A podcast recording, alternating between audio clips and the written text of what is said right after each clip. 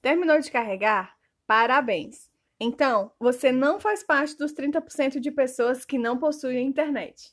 Educação é um direito de todos. De todos!